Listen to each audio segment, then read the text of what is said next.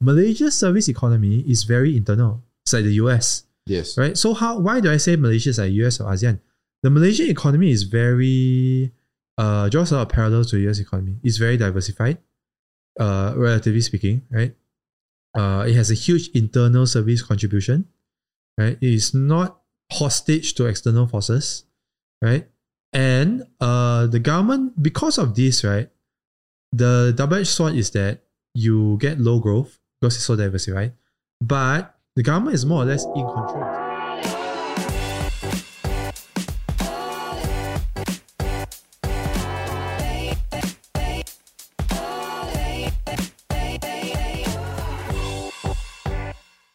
Before we begin the podcast, have you gotten your free ebook? It's called the Build a Six-Figure Portfolio Guidebook. Now, inside it, we share with you the tips and tricks to bring your stock investing skills to the next level. The best part, it's only ten pages long and it's totally free. Whether you're on Spotify or YouTube, the link to download is in the description, or you can go to www. F I R L dot co slash F R E E or www.firel.co slash free. All right, guys, welcome back to the podcast. It's going to be an interesting one today. We will be talking about Malaysia's G D P, and we have with me uh, co-host today, Mister Leon, um, Hello. badminton coach. Why is he here? I'm not sure, but you know, it is what it is. And uh, we have a recurring guest. Returning guest, which is Mister Aaron. Uh, welcome back to the pod, uh, Aaron. Hi, very nice to be here.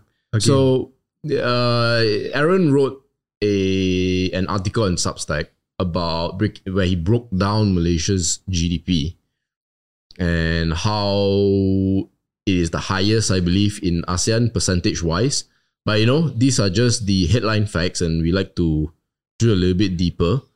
I heard that, you know, this growth is a bit, uh, some people are saying on Twitter is a bit fake or misleading because, oh, there's a, you know, E P F allowed withdrawals, so that's why private consumption is high.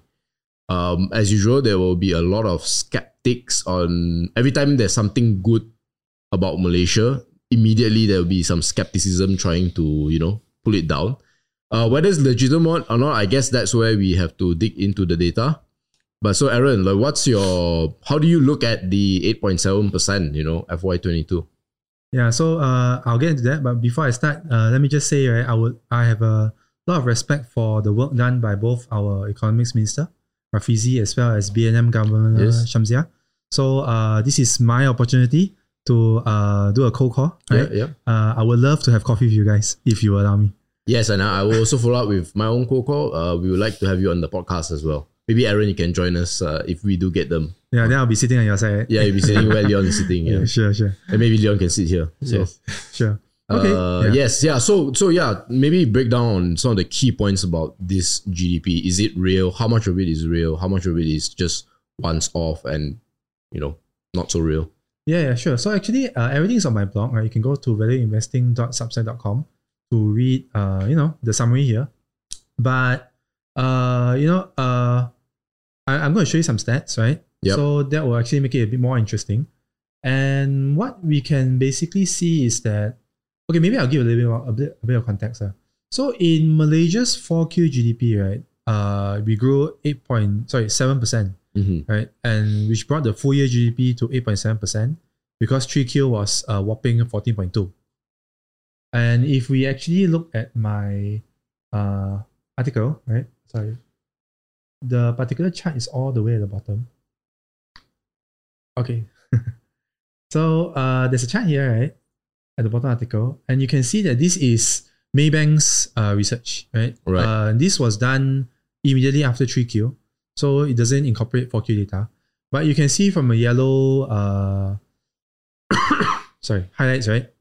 That the main contributors to uh, three Q's G D P and also the forecast, context being at three Q is the major contributor to the full year forecast, was three things, uh, private consumption, government consumption, and uh, net exports. So uh, if we go to the G D P formula, it is Y G D P, yes, equals to C plus I plus G plus X. Yep. Right? Net C, exports. Yep. Right? C is consumers, I is investments, G is government, X is net export. So you can see government and net exports here. And interestingly, is private consumption, which is C, right? And I to a certain extent, which, sorry, it's just C only, which actually uh, contributed the most. Uh, you may see exports and imports being higher, but uh, imports actually deducts from G D P. Correct. Is a right? yeah. Because G D P is a value add figure. It is only what activity which happens within the borders. Correct. As opposed to G N P, right? So exports minus imports is actually a negative figure per their full year forecast, which may have changed by now, but still the largest contribu contributor was actually private consumption. Right? So I actually uh, talk about. So it. One way to look at it is that one has to take the exports and imports, uh, kind of combine them together and net off each other. So in if I eyeball it correctly, it's basically two point nine, negative two point nine. Yes. Correct? So yeah. uh, let me just digress a little bit. The reason for that is because a lot of exports are just two things. Yes. E and E sector, which is basically semiconductor value chain, and oil and gas sector. So on the E and E side, a lot of the imports are used just to produce the finished goods for, for the export. So there's a direct correlation. Oil and gas, we all know that, you know, there's a spread uh, played by the government, which is that they import Uh, sour crude and export the, our own production of sweet crude. Yep. So again, there's a direct correlation, right? It's just an offsetting thing. So that is why Malaysia's net exports is not a large or material contributor to G D P, right? It's really uh, either private consumption or government. Yeah. So what do you think of the criticism that, you know, the private consumption is really not uh, sustainable as a result of people withdrawing from E P F? Spending in the in the government, uh, in the in the economy. Yeah, sure. So actually, if you just eyeball it, right, you can see that. So the, the last one was fourteen point two percent. Yeah. Right. And uh, to be clear, we're just eyeballing it. But if you take an average of private consumption and government consumption, and also exports imports, right, you will see that it's more or less roughly around like nine ten percent. Right. Right. So that means that uh, okay, the low base effect is attributable to the gap. Right, this nine to ten percent is a legitimate one, whereas the remainder three to four percent is more due to low base effects. Right. As opposed to the low base effect being the most of three Q's G D P. Mm. Right. So uh, low base effect was only more or less one third of that fourteen percent. Right. Or if you are just eyeballing it, and anyway we all eyeball it anyway because you you can't really be precise about this kind of thing. Right. And I also want to clarify something. Right. So you can see a government consumption was eight point six. Private consumption at eleven point four. Uh, it's very tempting to say that uh, private consumption was a true leader, leading data here. But we have to also be cognizant of the fact that the government uh, stimulus of the previous quarters could have a lagging contributory effect to private consumption. Sure. Right? So you talk about uh, petrol subsidies, right? You talk about uh, withdrawals of uh, pension funds, right? Those could also contribute to private consumption. So the figure here shouldn't be taken as like a hard science data. Or worse. Right? But having said that, it's also technically, technically correct to say that private consumption was the main contributor to the past two quarters of G D P growth. Right. Which implies it is a legitimate recovery from the pandemic. Right. Okay. So we can see that the expectations for twenty twenty-three is going to be a lot lower. Um, we'll go into that Uh, later because you need a lot of context, but yes. Okay, yeah. Great. So any any questions? Yeah. Um. So according to your to the latest newsletter, letter, in light of the the recovery of the private of the private consumption, you mentioned that it's a sort of a Keynesian uh recovery, right? Maybe yes. You could expound a little bit more. What do you mean by a Keynesian recovery? Sure. So uh, in the old days, right, they. We started with a branch of economics called Austrian economics, which yep. basically just observes the natural laws of economics. Mm-hmm. So supply and demand. Then uh, there are a lot of problems with that, right? So eventually we came up with something called the next generation, the Keynesian approach. Sorry. Which basically says that government should step in, right? To alleviate the pain of the economy. So you do that by stimulus. So the theory is that during... Compared to the Austrian economy, okay, so Austrian is like this, right? So good time, bad time, good time, bad time. Yeah, just let uh, it, let it, let it be, yeah. like, you know. Keyn, uh, Keynesian basically says that during bad time, the pain is too hard, uh, yeah. to bear. So step, government should step in because it's the only guy who can step in out of the G, I, and C, right? Yes. And uh, recover it, right? And then during the good times, you pay down the debt, right? right? So on a net basis, you should more or less mirror the Austrian right. approach. Mm-hmm. Uh, now, there are a lot of problems with that, but uh, that's beyond your question. So that's what Keynesian means. Yeah. Yeah, that's, I see. That's, that's quite interesting, especially for uh, there's a little bit of uh, economics education for our listeners. Yeah. And Keynesian is actually the current status quo. Everyone does it now. Correct. Even the lingo, right? Yes. It's and part of it is because it's uh, much more political acceptable to yep. practice a Keynesian approach than mm. uh, than an Austrian approach. Yeah, I mean, I mean, I, I I do read up a little bit on what Austrians do, and it's it's very hard for people to say uh, the solution is do nothing. Uh.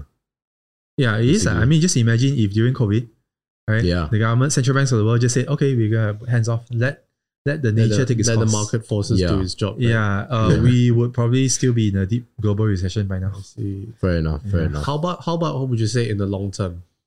Okay, so the problem yeah. is that... We're talking in, about decades, right? Yes. In fact, we don't even need to go decades. We just yeah. talk about like two election cycles, mm-hmm, mm-hmm. right? So Keynesian approaches, in theory, you should pay back during good times. Mm-hmm. But in practice, it doesn't happen yes. because there's a four-year election cycle in most democracies. Correct. Mm. Right. So, uh, you know, when you are supposed to pay back, right, then uh, it doesn't get paid back. Right. So you see this in all the major democracies, right? Uh, uh, dem- democratic capitalist uh, societies, for instance, the U S, the U K. Now, one which has done it really well is Australia. They actually do a proper Keynesian approach, which is during good times they pay back. Right? I, I haven't looked into why, but they do. And then it works really well, right? Yeah. I'm sure you know the statistics. You heard before that Australia hasn't really been in a recession for twenty years, mm-hmm. right? Recession defined as two negative quarters mm. consecutively. But, uh, so, so negative yes, quarters of G D P growth, right? Yes. Yeah. But, so Keynes wasn't wrong. Mm. It was the execution of it that, that is, uh, you know, uh, abused. Mm. Right, right. And to be fair, right, uh, it's difficult not to. Yeah, yeah. Yeah. So, yeah, I mean, before I move on to balance of payments, like what do you think that Malaysia, I guess, is on the right track? Oh, do you? Because a lot of people sure. are forecasting recession, and you know, I always like to say Malaysia is in a uh, forty-year recession now, because everyone says that the everyone starts their story with I I I got out, I started my job when it was doing a recession. So I'm like, if everybody says that, I don't know why. When when when is it actually yeah. not a recession? I mean, that's the Malaysians. A lot of Malaysians say that, right? Mm, sure, so at least sure. in my group of friends and family. So that's so, what yeah. I hear all the time. Yeah, we well. hear all the time, right? Yeah. Economy bad lah, this lah, that. Sure, sure. No, I think it's important to recognize that Malaysia is a raindrop on the global map. Yes, right. We are basically a small cap in terms of like uh, business analogies. So we are not really true, or our governments are not really true, uh, truly in control of our destinies, right? Uh, when the wind, global winds blow, right, uh, we follow.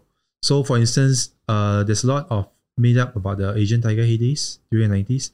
There was a foreign debt fueled, uh, uh, you know, boom bubble, right? Right. It, it is really not accurate, I would even say, to use that as a baseline for what the average is like, or even what the trend line is like. That is the top of the bubble at the time. Yeah. Right.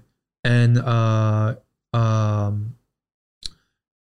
It's important to understand the Malaysian economic health in the context of the global economic trajectory, right? So, for instance, um, you know, the current COVID scenario, right?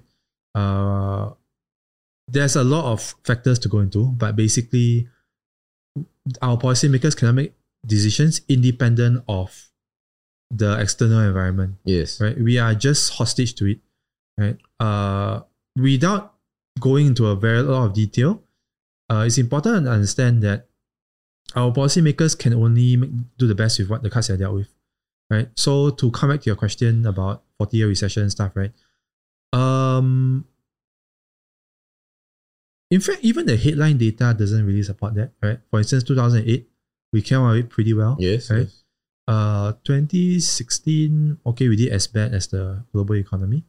twenty twenty, we did pretty well. Yep. Right? Again, because of a lot of Keynesian stimulus, right? Uh, what else? Nine, I think the real, the real baseline that most, uh, how do I say, most complainers have about our economy, right, is that it's nineteen ninety-seven. That's when you're comparing us to, right? Correct. So nineteen ninety-four, nineteen ninety-seven, Asian tiger heydays, we used to be so good. Up to now, we haven't, or, or we haven't really grown yeah. beyond that much, right? It's very important to remember that was a bubble. It was a boom. It yes. was a debt-filled binge, not just by Malaysia, but the by region. the whole region, right? So using that as a baseline, I would say is a bit optimistic. Yeah, and also like you use the word baseline. I mean, we're starting from a much lower base, obviously. Or even a trend line, you know what I mean? Yeah. Yeah. So how, like moving on to balance on payments, I think this is another one that a lot of people like to talk about Malaysia negatively, and yep. that is actually the, you know, F D Is and stuff like that, right? Um, I know, I just came back from Penang. Yeah. And very new, brand new, brand spanking new buildings and factories are already either just built finish or in the midst of building. So, and the names that are on those factories are foreign. So I don't see it like with my eyes as to why it's a bad thing, but perhaps you can share with us some of the data on the, the B O P situation. Yes. So uh, B O P is, you can effectively, okay, in economics, right, on a national level, it's not one-to-one, apples-to-apples with businesses. Correct. But I'm going to try and simplify it yep. by drawing analogies, right? So balance payments can be sort of thought of your cash, your cash flow. Yes. Right? More or less. It's not accurate, but more or less. So the, the, the, the thing being that if you have a current account surplus, you are drawing cash in from other people, which you can use for your own development internally. Uh, for instance, China is a great exporter. Huge great, uh, current account surpluses, right? That's money from outsiders into the economy. So it's a... Uh, Uh, it's a free lunch kind of thing, right? Yeah. If you are large, uh, in large current account deficit like Turkey, right? That means money is coming out of your country, right? And as an isolated concern, your country is losing cash flow. Okay. Okay. So that is the context of it. So it's always better to have a good current account surplus, right? Then uh, you can see that Malaysia's current account surplus uh, was positive for both twenty twenty-one, twenty twenty-two. Right, which might explain why they can then use their money for Keynesian stimulus as compared to, let's say, America, which is in current account deficit and it has to come out with its own money to do all its Keynesian stimulus, right, at the country's own expense. Uh, and the current account surplus is made up of uh, two th- two main things, right? Either, sorry, yeah, goods, goods and services, but most of the time it's goods. Because yes. if you think about what can be exported out of the country, yeah, it's physical stuff like right? manufacturing, yeah, correct. So, uh, and you can see that Malaysia's current account surplus is almost wholly entirely contributed by goods, yes, which is going back to the two things. Uh, one is E and E, and one is oil and gas, oil and gas. Right? So, uh, on a headline level, it's really simple story. We have a lot of current account surplus, which we can then use outsiders' money or receive outsiders' money to do whatever we want inside the economy. Yeah, yeah. Okay, okay. Yeah. Uh, okay, so current account surplus is the biggest component of the B O P typically, right? In more developed economies, the capital account, the financial account is very important. Uh, but in emerging markets, including China, uh, I would say capital and financial account are less important. As you can see, their contribution is negligible, right? So what are the capital accounts and financial accounts? So that, again, like I said, current account earlier is mostly just trade of goods. Right? Yes. Capital account is representing your F D Is, right? Your investments. Uh, just think of it as CapEx. It's easy to remember. As contrast to current account, trade of goods, which is more of like a profit kind of situation. Yes. Your financial account is uh, basically, uh, I'm not sure how to describe it, like cash equivalents, right? So it doesn't really fall in the current account. It doesn't really fall in the capital account. So for instance, right, previously a capital account and financial account is together. Right. Now the capital account and financial account is separate. Would it, am I right to say that this is the part where, you know, every time people complain that foreigners are selling uh, stocks in Bursa Malaysia and they're yes, taking it out, that's where portfolio investment comes in, right? Correct. Um, yeah, so for instance, you would have expected, a lo- oh, I expected a lot of the recent talk about F D Is, you know, the Intel plan, Uh, the E C R L yes, and yes. the revival H S R correct, correct. to be reflected in four Q's capital account. Right? But it hasn't. But it hasn't, which implies that there is probably more F D I contribution to come in the coming years. I see. Uh, so, uh, which is a great thing, right? Yes. Uh, financial account, Mm, I mean, just don't hope too much, I guess. Right? right? It's quite small anyway. Yes. Yeah. So in Malaysia's case, it's really just a trade of good story, right? Not just a current kind of story, but a trade of good story. One thing I can get your thoughts on is, you know, when people talk about foreigners selling their stakes, right, in Malaysian companies, that worries a lot of Malaysian investors. Does it worry you as an uh, investor in Malaysian stocks as well? You're referring to stocks or stocks, yes. Not not not not F D I kind of release no, kind of thing. No, uh, no. Um. Okay, this is uh needs a lot of context, right? So uh, the answer is no, right? Because as if you give me a time, I can actually explain how Malaysia is actually basically the U S of ASEAN, right? We will get that right uh, yes. after the end when we compare it with other countries. So keep Correct. keep that thought. Any any questions before I, I move on to the next no, part? No further. Yes. So if you're comparing us to the likes of the developed economies, right? Yes. Obviously, Malaysia might look a little bit trailing, yes. but uh, including Singapore, right? Uh, keeping in mind that Singapore is a city state. Right. But hold, hold that thought. I, I will, we will come to that comparison with all the companies. Yes, yes. Uh, a bit later on. I just have a couple of things I want to touch before we go on to that. Yes. Uh, I think one thing that's definitely on people's mind is inflation and unemployment. I think that in Malaysia, because of the labor, the, the, the way our labor laws are structured, right? Unemployment is actually quite hard to come by. And a lot of people, I'm going to say this in the nicest way, like, a lot of unemployable people end up taking emoluments from the government. Okay. That's that's my opinion. Sure. So in that sense, uh, our employment is quite controlled, right? Yeah. I think we are known for having one of the most bloated uh, civil service in, in the world. Uh, but of course, as we know, with inflation, uh, all the big contributing factors of inflation is starting to uh, some tank, some just decline, right? Energy prices have dropped. Um, shipping rates and uh, transportation costs supply has chain also, yeah, supply chain stuff have dropped. Uh, we know like, uh, well, ho- housing is a, is a bit of a question mark. Um, food, I'm not too sure, but I know in general, the general trend is that inflation is dropping. But what have you discovered looking in the Malaysian data and your own thoughts on inflation and the employment issue? Yeah, so actually our inflation is relatively well contained. If you yes, look at yes, twenty twenty-one yes. and twenty twenty-two, uh, you know, it's averaging about three percent, yes. right? Which is basically our historical trend, right. right? So the reason is a lot to do with Keynesian stimulus, right? So for instance, there was a lot of uh, petrol subsidies. Yes. That was a huge contributor to yes. tamping down inflation in a way which doesn't show up in the headline data, right? Directly. Correct. And uh, you know, the egg subsidies, the chicken, whatnot, chicken, right? Uh, there's a whole story about chicken stimulus. Uh, stimulus. Yeah. But anyway, all these things contribute to lowering inflation, yes. right? And uh, it's important to also look at these figures in the context of global inflation, right? Like I said, Malaysia is n- not an isolated concern. So we import stuff, we export stuff, right? We are subject to the winds of global inflation. And obviously, yes, from an absolute standpoint, in isolation, Malaysia's inflation went up a lot, but it actually went up a lot less than the likes of the U S, the yeah. likes of Europe, right? Uh, so... Um, relative to that reality, our inflation actually performed pretty well. Yes.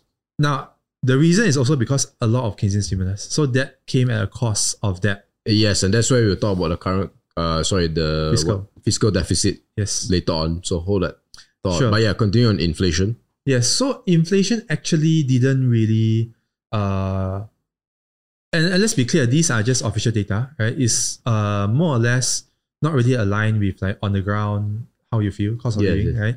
Uh, for instance, uh, ho- house prices don't really show up in uh, in, yeah, in right? the C P I, in the, C P I, yeah, right? the basket, yeah, correct. So uh, with that caveat, you can see the data is actually pretty decent. I mean, like four yeah. percent, like what's that, right? Relative to you can't really complain, lah. Yeah, right? You look at U S, right? It's like eight percent. Yeah, right? Like today is what still six, right? Yeah.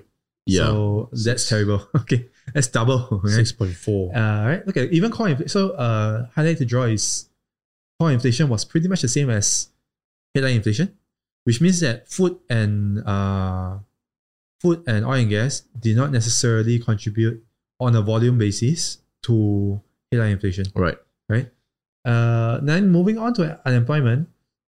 unemployment is low. I mean, honestly, three point five percent is the lowest you can get, right? Realistically. I'm hoping this is U three, right? It could be U six, I don't know. But uh, sorry, can you clarify about U three and U six? What do you mean? U three is a standard uh, standard way of describing a labor force, because there is, there is the unemployment is actually a part of the labor force. You can see the word yes. labor force on top, right? It's not a part of the population. Yes. So what correct. does labor force mean? Labor force means that the able working adults, correct. right? Working yeah. adults, including those not working, but it's still part of the labor force. So there are three categories of these people. One is uh, I'm going back to my econs yeah. class days already. One is I also I'm also going back now. One is uh, looking but cannot find. So that is engaged, if I'm not wrong. Yeah. There is depressed, which is uh, not even trying to look, but uh, not yet across a certain period yeah. before they fall out of the labor force. Yes. And there's one more, I honestly can't remember. You yeah, just got to yeah, Google your U three. Yeah, I, I forgot already. Yeah, uh, yeah. That, that's why I didn't do so well in A two. So uh, U six includes everyone them. of the whole population. Yeah. And that includes the people who are like not even trying.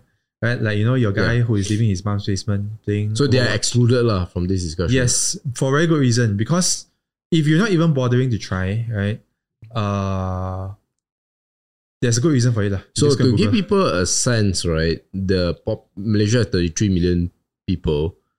You're talking about, I'm gonna butcher this, but twenty million of them. We can literally Google it now. I, I yeah. don't remember, right? Yeah, maybe maybe you can uh, Google labour yeah. force size yeah. of Malaysia. Uh, yeah, I, I yeah. forgot already. It's something along the line of fifty, sixty percent of the population. Correct, but could be wrong. Generally speaking, there's no need to nitpick on this, because yeah, when you're course, talking course, about large numbers like this, there is just no way to be precise about it. It's all uh, labour force participation rate. Yes. Yeah. Particip uh, yeah, yeah, yeah. Yeah, Six, correct. Oh, seventy percent of yeah. uh, thirty-three million is about twenty million. Lah. Correct. correct. And you have to remember that Malaysia is an emerging economy, right? So yes, you correct. have a lot of people who are uh, not living in urban areas, right? Correct. And who are just not, you know, let's say you're you're helping your dad, right? Like doing something in the in the rice fields, right? You probably don't fall under the labor force yeah, qualification, right? Maybe U four, U five kind of thing, right? Fair enough. So... But anyway, like I said, there's no need to nitpick on it. Of Just course. take the numbers at, at face value. Because correct, anyway, correct. it's going to be wrong by, by quite a bit. So, right. uh, any question on inflation and unemployment? No.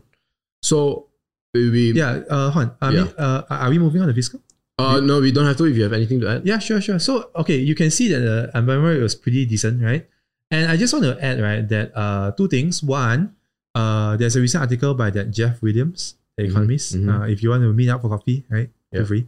Um, he mentioned that there is uh, the, the way they classify employed persons is anyone who has done at least one hour of work in the prior week. Whoa. Right? Okay. So that again, you I know, qualify. Yeah, may yeah, or may yeah. not. Uh, actually, I think both of us probably not in, not, yes, not in the labor, not we are okay in the labor force. I'm unemployed, but we are considered unemployed, right? Nice. Uh, Then don't need pay tax. Yeah. Whoa, whoa, whoa. cut, cut. Okay. And then you look at your M one, right? Uh, you know, it's it's like ten percent, four percent, right? So U S for for instance was one hundred percent, yeah, right? Yes. Maybe fifty percent over two years, you know, right? Yeah, well, forty percent uh, of all uh M two yes. or M three was printed in in twenty twenty no, to twenty twenty-two or something like that. Basically half lah. Yeah. And and the previous half was printed during two thousand eight. So if you really want to go into a really deep nerdy territory, right? So okay, we let's stick to yeah. Malaysia. Sure. So um, yeah, you know our M two is like six percent, four percent, right? Yeah. So which is, I, I mean, it's it's fine, which means it did not necessarily contribute a lot to uh Keynesian stimulus, right? Right. Uh, and part of that is also understandably because we are not a reserve currency. Yes. Can't we, we we are a small emerging nation. Uh, if you touch play with this, right? Uh, you we actually out, uh, have to spend the money we make, lah. Yes, which is where the current account surplus comes exactly. in. So a lot of our stimulus was because we had good income, current account surplus. That was the source, including the likes of China. Yes, right. As compared to say the U S, Japan, you know, kind of thing. Yeah. Right. Actually, that that that statement that we have to make, we have to spend the money that we make, right? That refers to how. Uh, we we as a nation have to rely on consumption in order to sustain our G D P growth, right? So what what is your stance on that? Like, do you think it's sustainable to rely on consumption? But what, what about other things, for example, like productivity? What's your stance on that? Okay, sure. So Uh, again, it, it, it, to answer your question, it, it, it is uh, good to remember the context that we are an emerging market, right? So the baseline should be at the average emerging market level. We shouldn't be trying to compare with the developed right, economies. Right. Yeah. Relative to that lower baseline, right? Uh, Malaysia is actually really, really good. Uh, that's why I call it the U S of ASEAN. Why do I say this? First of all, we still have quite robust current account surpluses, right? And with the new semiconductor geopolitical significance, uh, we are going to see a lot more current account surplus coming from that. And I say a lot, uh, mean, I mean basically a lot. F D I, right? Uh, no, not this. F D I is not current account. That's okay. Capital account. So both capital account as well as trade of goods. Right, uh, right, current right. account will be like the stuff we make here and sell for money lah. Correct, correct. So what well, we export lah, basically. Right, that, exactly, that, exactly, yeah. exactly. So um, and then uh, so on a current account surplus, which means income from foreigners, we are doing decently, right? Mm. On but at the same time, we are also very diversified. Right, so for instance, uh, relatively yes. diversified. For instance, we have a pretty decent, how do I say, uh, uh, consumption economy, right? So our yes. consumption economy is actually way ahead of China's from right. a per capita basis, right? From a from a unit basis, right? So I mean, China's exports is still a very significant part of the economy. I can't remember what. Uh, it's about twenty. twenty to twenty-five percent of the economy, something like that, I believe. I, I don't really remember. Yeah, I don't remember. Somewhere there, yeah. I, I don't want to make uh, yeah. you know, mistake, right? Sure, sure. So I'm just going to say that Malaysia's economy is can, much yeah, more... You can Google like the exports yeah, as a percentage of G D P talking, or China. You can, you can find out. Yeah, yeah. Uh, Malaysia as well as uh, China's... Or China. China, yeah. Right. Uh, exports as a percentage of the G D P. And then, uh, so Malaysia has a really decent like consumption-based economy. Yes. Which means we are not necessarily... It's about sixty percent, sixty-five percent of G D P, correct? Quite, yeah, I think it's, right. it's around there. Yeah, because services there you go, twenty percent, twenty twenty-one. Yeah, yeah. Right. I remember all these numbers for no, for no apparent reason. I don't know why. Yeah. So, yeah. um, in contrast to, let's say, okay, that's not about China, it's about Thailand. Right? Mm. Thailand, a lot of the twenty percent of G D P is come from tourism. It's like nineteen, eighteen, other people's consumption. Uh. Yeah, yeah, right? Yeah. Current account, right? Uh, then uh, another large percentage is coming from the like, exports. So you know they do a lot of like hard drives, yeah, a lot yeah. of like uh, the car parts, food, that, yeah. right? Uh, car parts, right? Basically, uh, uh, low value added manufacturing, same as Malaysia, like, you know? So that is another large part of uh income that is not really within your control. Right. So if the foreigners get into trouble, you get in trouble as well, right? So Malaysia is quite well diversified away from that relative to most other ASEAN economies. Right. We will go really deep into this once we talk about the, after we talk about the fiscal account, because I want to get your yes, thoughts on this correct. as well. So inflation, for, for those of you listening, although our inflation is controlled, we are really just classifying the risk in a different way. In my, the way I see it is that instead of putting it under inflation, we're just going to call it fiscal deficit because the government is tanking this, right? And there is a cost to be paid because, there's, as the saying goes, there's no free lunch. Yep. Uh, you know, it's just like in Germany, there's no such thing as free education. Yes, they say they're free education. Someone's paying for it. Mm-hmm. Right? The teachers are not working for free, I would assume. Yes. Yep. The buildings didn't build themselves. Yes. And that will have, you know, there's a, right now I believe our fiscal deficit, for those who know, fiscal deficit is just the the government's losses. Uh, it's about six percent, am I right to say that? Mm-hmm, yeah. It's about six percent of G D P. You can think of it as yes. And historically, pre-two thousand eight, was it? It's uh, closer to four? Yes. Yes. And that's obviously a worrying sign, right? Because if the deficit continues, it means that either we have to raise taxes, we have to add on more debt, which affects fiscal the uh, the position a different way. But what are your thoughts on this? Yeah, okay. So just to uh, give you some numbers, right? So as you can see, the past two years, our deficit was negative, average six percent, right? Which uh, okay, which is which actually makes a bit of more sense when you co- compare to the context that we have been in uh, around average negative four percent fiscal deficits for the most of the past two decades since ninety-seven, right? So your fiscal deficit can be likened to R O E, right? So it's a loss relative to your equity. more or less. Right? For the government lah. Yes. So your G D P is the analogous to yes, yes, P D, yes. Yeah.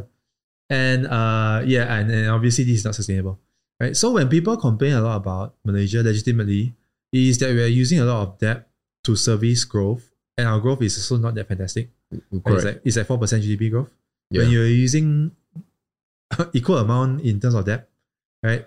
Uh, it, it's not great, lah, right? Uh, that is a legitimate complaint. Uh, but uh, you know, going back to what we were saying earlier, uh, everything else is pretty average, right? It's okay, lah. You know, it's not it's not cal- calamitous, lah. So to answer your question about deficits, right? Um, in the context of inflation, so yes, there was a lot of uh, deficits incurred for inflation, and that did help a lot. And yes, I think there's just no hidden context here. It is just not good because your government is tanking on behalf of private sector.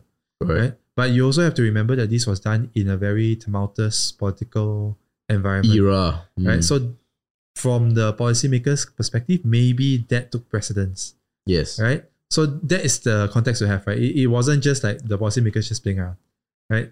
Uh, but still, that still comes at a legitimate cost to the government, right, which is an increase in your debt to G D P, right? right.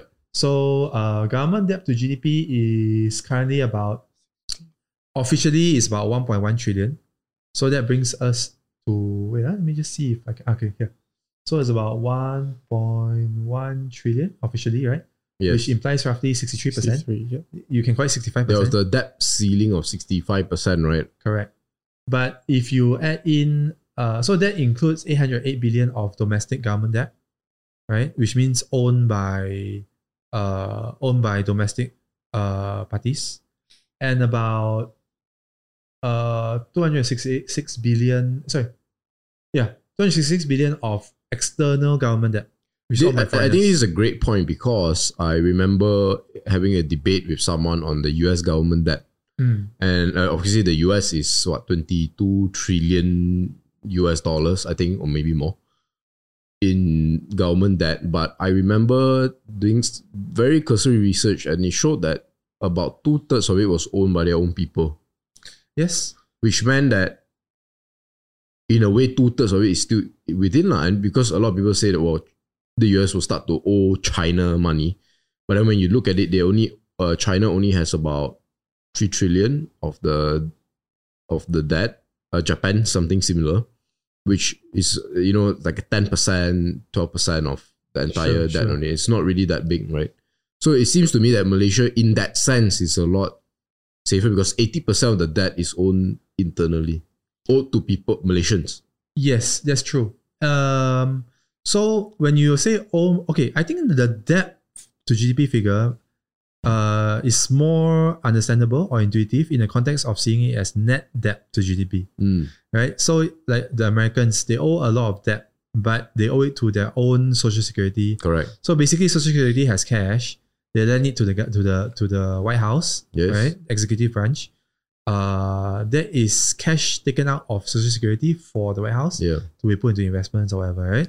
Uh, and that is a debt owned by the government, owed by the government. Yes. But the cash was already within the country to begin with. Correct. So on a net debt basis, more or less like zero, right? Just in yeah. this example. And that is also Singapore's government debt to G D P situation. Yeah. Uh, so net debt is the more intuitive way to understand in layman's right, terms, right. right? So this gross debt, this is gross debt to G D P, so sixty-three percent. It's bad, but uh, it's owed to within your own countrymen. Uh, not taking away from the fact that it is still debt, right? Uh, it's still financial repression on the private sector, but it's not as bad as owning foreigners. Right? Yeah. So if you own foreigners, uh, come hell or high water, you got to pay, right? Yes. Uh, and uh, that's where the it's only two hundred sixty-six billion. So you can see, yeah, yeah. I remember um, reading somewhere before, like there's some debt that the the U S, the, the the U K government is still paying for, like the eighteen hundreds or yes. so the, the, the, the U K, the British Empire, they're still paying off. Yes, there's yeah. an annuity debt, uh, yeah, sort yeah. of annuity version of that. Correct, correct. Uh, war bonds. Yeah, yeah, That's yeah, how they correct. attract it, right? No bad, a two hundred year payback period. Yeah, but you have to remember something also. That is a nominal uh, debt repayment, yeah. right? Based on, and then it has been inflated like over one hundred years already. Correct, correct, correct. So it's basically okay. negligible already. So is it really a risk, the sixty over percent that uh, I would say that sixty percent is pretty high for a, a small economy, okay, with no reserve currency status. Mm. Right? I mean, sixty percent will be something will be safer when you are like China size, right? Right. China is about forty, right? That's not going public, like public, public, yes. that, public, that. yeah. Yeah, yeah, yeah. I know it's another, yeah, yeah, yeah. Public, just public that, lah. Yeah. There, there's a really uh, yeah, convoluted yeah. classification. Correct, correct, correct. Uh, there, there, yeah. Yes, but anyway, sticking to Malaysia, right? Uh, when you are sixty percent and you're so small and you have no growth, right? So G D P growth is in, important, uh, because you can use the growth to pay back the debt. Yes. Right, and also you can use the growth to to inflate away the debt. Yeah, yeah. Right. So um, uh, I would say sixty-three percent is. Is as evidenced by the fact that we have hit the debt ceiling. Yes, uh, is high, right? That's a, like a, a, a borderline of safe approach, really, right? But to be fair, you gotta remember that this was incurred during the past two years of COVID. Correct. You know, I think very few people give credit to our, our global policymakers for the fact that we basically survived unscathed from the Black Plague, right? Like in two thousand years from now, right? People are gonna look back as a point in history about how mankind as a whole basically escape unscathed from a Black Plague level of uh, uh, uh, catastrophe. Maybe they won't even know because there was not much. They'll be like, huh, only like a few no, couple this million people died. No, this will be used, right, as a matter of survivorship bias yeah. to justify overt Keynesian policy yes, yes. as a remedy to uh, pandemic kind of, kind of risk, right? It will be used for, for, for a long time, right? You know, people look back and say, hey, look, only one percent of the global population died. Right, and honestly, we take it for granted. But if you go back to the uncertainty, which I still remember at the time, right, uh, for the policymaker decisions, what we have achieved as a global civilization is nothing short of incredible. Yeah, right. It is really incredible. Like seriously, we take too much for granted. Uh, and all the debt inflation has incurred since then. Uh, personally, I don't speak for anyone else, but personally, I think it's a fair cost. Right, because it could have been a lot worse in terms of human lives. Just think about India during Delta, right? If that happened for the entire world, it could have been a lot worse. Yeah, yeah. So, um, yeah. Coming back to your question about government debt, I would say it's high. It's it's definitely high, and uh, one point five trillion if you include the contingencies, right? Which is your one M D B stuff, right? Uh, as well as other liabilities like they have to, uh, give contingent uh guarantees for E C R L, H S R kind of thing. Then it goes up to one point five trillion. So depending on your, but that is normally not included in the gross debt figure, yeah. gross debt to G D P figure. So at sixty-three percent, yeah, we're up here already. But it's not a ticking time bomb, right? Because one, uh, okay, if you look down, the public debt service ratio is fifteen to eighteen percent. So that is your interest expense as a percentage of yes. uh, right, G D P. Yep. and uh, sorry, not G D P, your as a percentage of tax revenues. Revenues. Uh, not tax revenues, sorry, total revenues, right? Uh, that is uh, not great, right? But it's not near either Japan or U S A, which are like one hundred percent. Yeah. Right? And also, um, yeah, the other thing is that we don't have any more risk headroom in terms of more Keynesian stimulus. So for instance, in twenty twenty-three, if the Arnold administration tries to increase more debt to uh, you know, implement more stimulus to help the rakyat, Uh, I don't think that is a very tenable option. You're definitely going to get pushback from oppositions, legitimately, right?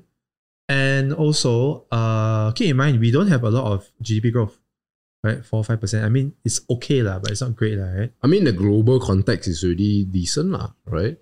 Yes, but in the context of paying back your debt, yeah, right? right? This is effectively financial repression. Okay, it's not financial repression in that context, but it is uh, reducing our capacity for more investments, more growth. Right, so let's assume uh, uh, Malaysia is uh, uh, a single loan country in space. Right, there's no U S, there's no China, there's no external current account surpluses, there's no capital account surpluses. As an isolated matter, we got to pay back our own debt with our current G D P growth. But of course, if we are isolated, who who who, who do we owe our debt to, lah? We are just there. You know? No, no, I mean so what I mean is that you it's kind of difficult to see how you're going to pay back. Uh, yeah. Right. Uh, like one last thing I would say is I, there was something in my head just now. One last thing I would say is that um. The other thing I would say is that our reserves, okay, so this external debt figure here of one point one one one one four four billion, yes, uh, is all debt, including government, households, and yeah, businesses, which is the correct reference point to make when you're comparing to our foreign reserves. Right. Right. Reserves are there to defend against short-term speculative volatility. Right. You don't want the ringgit to suddenly pop. Right. For your exporters or importers is really bad. Yeah. So uh, we have half of that, right? Okay. Which is pretty okay, pretty decent. So how do we get out of this? Okay, maybe I'll structure the question this way. What can we cut? And what can we add to revenue? No, I think to answer your question, right, the answer is really outsiders. ah. Right? So uh, you know that Indo-Pacific is becoming of geopolitical significance. Yes. And you're going to see a lot of competing from the first world and second world actors for favor on our side. Right? So as you know, Philippines has thrown its weight to U S already, right? Uh, Malaysia, a bit more difficult to make a decision because we have a large Chinese population. Well, uh, the fans are just like, well. Yeah, I mean, we're talking about money, right? Economics. Uh, but still, uh, there's going to be a lot of competition from both sides to gain our favor, right?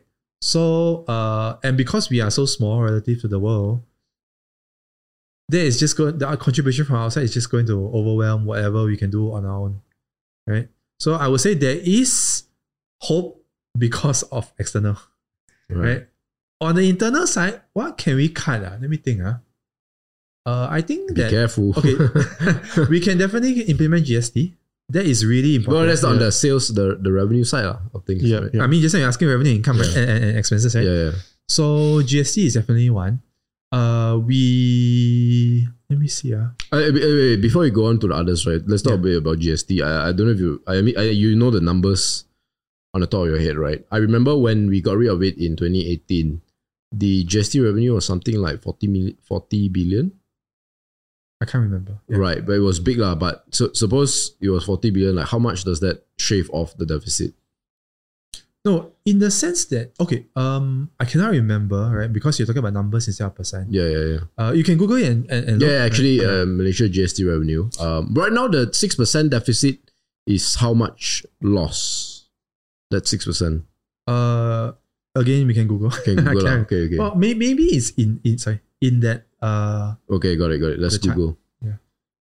Okay, so just Ooh. to just while we are looking, right? Yeah. The reason why G S T is so important is because uh, it it uh in, improves efficiency of tax collection. one hundred percent. Yes, because it, it prevents it avoids tax leakages, right? Because what how G S T works is that like V A T, you each actor pays uh at every stage of the value chain, right, of the economy. So. Um, in essence, right, the downstream guy is also responsible for the upstream guy, right? In terms of, uh, everyone is related, right? So it's a lot harder to like do tax evasion on a on a, a single stage. You know what I mean? Uh, I mean, I don't really have a good example, but this is the theory. Uh. Yes. But anyway, it is well established that G S T, V A T, uh, these things are really good for tax collection. Yes. And I think, and, and the important part is that it's a structural change. Yes. It actually, there's a step change in terms of how much you actually can increase, can collect. Yes. Right? So the end game for all tax yeah. regimes is a G S T kind of thing. So I'm looking at the numbers, right? Uh, while Leon finds the G S T revenue. Uh, thanks to eight point seven percent growth, Malaysia G D P is about three hundred ninety odd uh, billion. And if it's a six percent deficit, you're looking at twenty-four billion roughly okay. of outflow. So you look, if we, if we get rid of S S T and we put in G S T, in twenty twenty-two's context, we, we would be able to wipe out the deficit, because at forty-four billion mm. in twenty seventeen, right? But you, got to, you also got to offset the S S T. S S T, correct. Yeah. S S T is about twenty odd billion or so, I remember.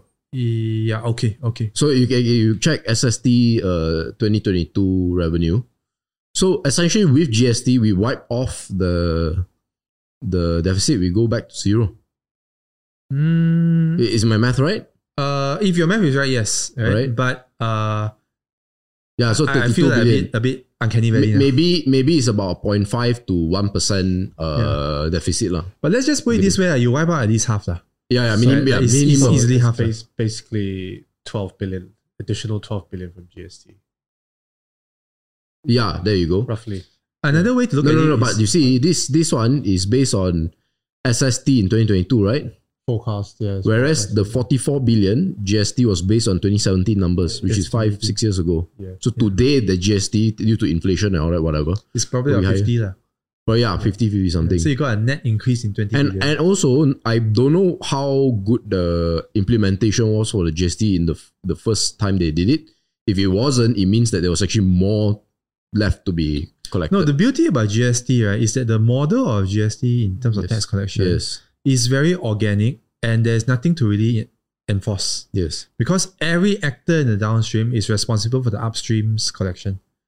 Right, if you really don't do it lah. Yes. So it's an automatic kind of thing, right? Yeah. Correct. So yeah, it would, for those listening, it would more or less wipe out a significant amount lah, of our deficit. But of course, uh, economics is not just about economics lah, it's about yeah, politics yeah. as well. Uh, Leon, I mean, yes. let me have a look at the, the pocket stats, right? So, uh, so actually, if we were to look at the deficit, tax revenue, two hundred thirty-three billion.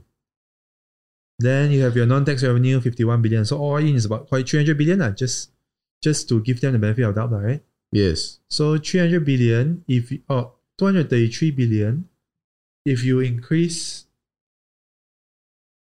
something's not right, right? Not adding up. Your forty billion of G S T. No, basically, if is if yeah. deficit is six percent of G D P, yeah, G D P yeah. is about three hundred nine. Oh, wait. Right? Some, Okay, anyway, let's Oh, not, sorry, uh, I was wrong. So you have to times four. Sorry. The deficit is uh, closer to one hundred billion. Sorry. Okay. Yeah, yeah, yeah. Correct. I mean, I'm going to be honest. Your I mistake. haven't really looked in the absolute numbers. I tend to think in the No, percentage. Because three hundred ninety-four was U S dollars. I forgot. Okay, okay. So it was twenty-five billion U S dollars. Yes. twenty-four billion U S dollars. So it times four point three or four point four right now would be like one hundred ten maybe. Yeah, yeah, yeah. So one hundred ten, if we implement G S T, we would probably shave off forty billion, twelve billion off lah. Mm. Let's call it twenty lah because we adjust. Correct. And so we six, reduce it to about four percent, four point five percent. Correct. And a six percent uh, deficit figure would equal around eighty billion ringgit. More or less. twenty-four times four. Uh, the G D P is, so it's six percent of G D P, right? Yes. So our G D P now is about one point five trillion. It's three hundred ninety-four U S dollars, uh, three hundred ninety-four billion U S dollars. Yeah, about that, one point four, one point five, right? Yeah. So you work backwards. Shave off a quarter lo, of yeah, the yeah, deficit. Yeah. La. Well, I mean, anyway, better than nothing. Just, yeah. Better than nothing. Yeah, and then yeah. that grows also the G S T, right? If we yes. consume no, importantly, the G S T gives an, a huge revenue, a relatively huge avenue for incremental tax collection. Yeah. Right? I mean, how do you, how else will you just shave off a lot of your deficit overnight? Yes. Right? Like, like those things come with increased productivity growth, right, which takes decades. Right? Right. So, uh, G S T is good for the country.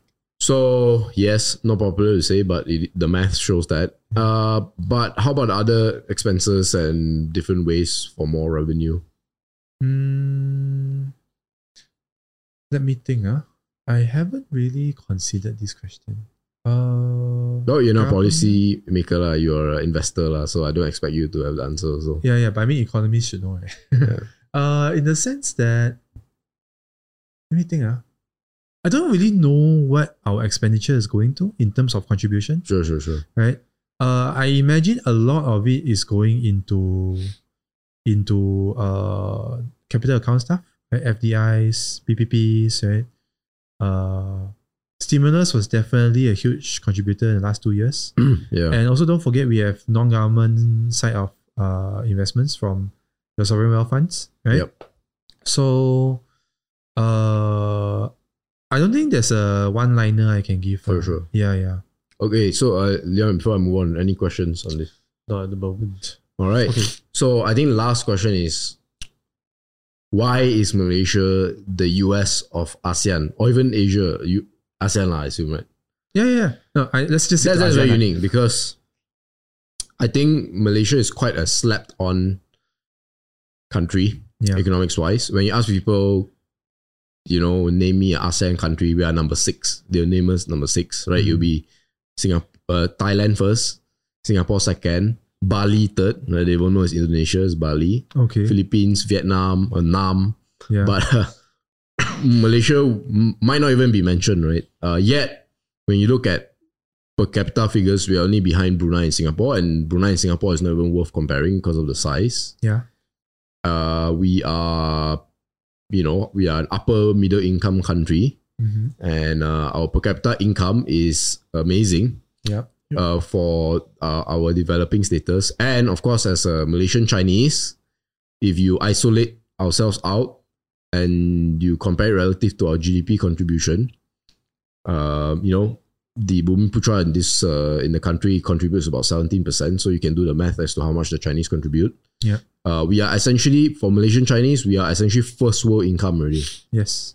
So, but yeah, that's just, those are just my thoughts. But why why is Malaysia the U S of ASEAN? Yeah. Okay. So this is probably our last question. I think you want to ask about budget also, right? On Thursday. Thursday, yeah. No, I, I think we'll leave the budget for, uh, but unless you okay, want to talk okay. about it. Okay, it's up to you. Yeah. Yeah, yeah. Anyway. But, but anyway, uh, okay, I think it's important to understand the context of Malaysia in the context of uh, the historical model of economic national development. Sure. Right. So, um, I mean, just as a headline thing, look at the numbers here. Like Malaysia, all our neighbors are down there, right? Indonesia. You'd be surprised that Philippines is actually thirteen K. Right. And then uh, Malaysia and Singapore is like. Wait, all the Philippines way. Not there, right? I don't see. Yeah, Philippines. Yeah, Philippines not there. I mean, right, you can right. go and find another chart. But they are quite high, like, yeah. No, uh, the, yeah, Philippines is really high up there, and then uh, which is very surprising because their population is only half of Indonesia. Indonesia is more or less uh, um, Malaysia is just skyrocketing above everyone else, including Thailand, and Singapore is obviously skyrocketing above Malaysia, right? But it's a city state, right? Yes, so, I, it's, it's more apt to compare K L and Singapore. Yes, correct. Uh, no, in fact, it's more apt to compare Singapore with the likes of like Hong Kong, Vatican yeah, true, City. True. Right. In terms of actual countries, Malaysia's G D P per capita is the highest in ASEAN. Yes, right? Correct. By a, by a yard mile. If you, you know? exclude Singapore and Brunei, Brunei, yes, correct. Yeah, yeah. So actually, if you think in terms of the... Okay, I think, right, where people are coming from when they say Malaysia underperforms, right, is that they are comparing with the leaders of the world, right?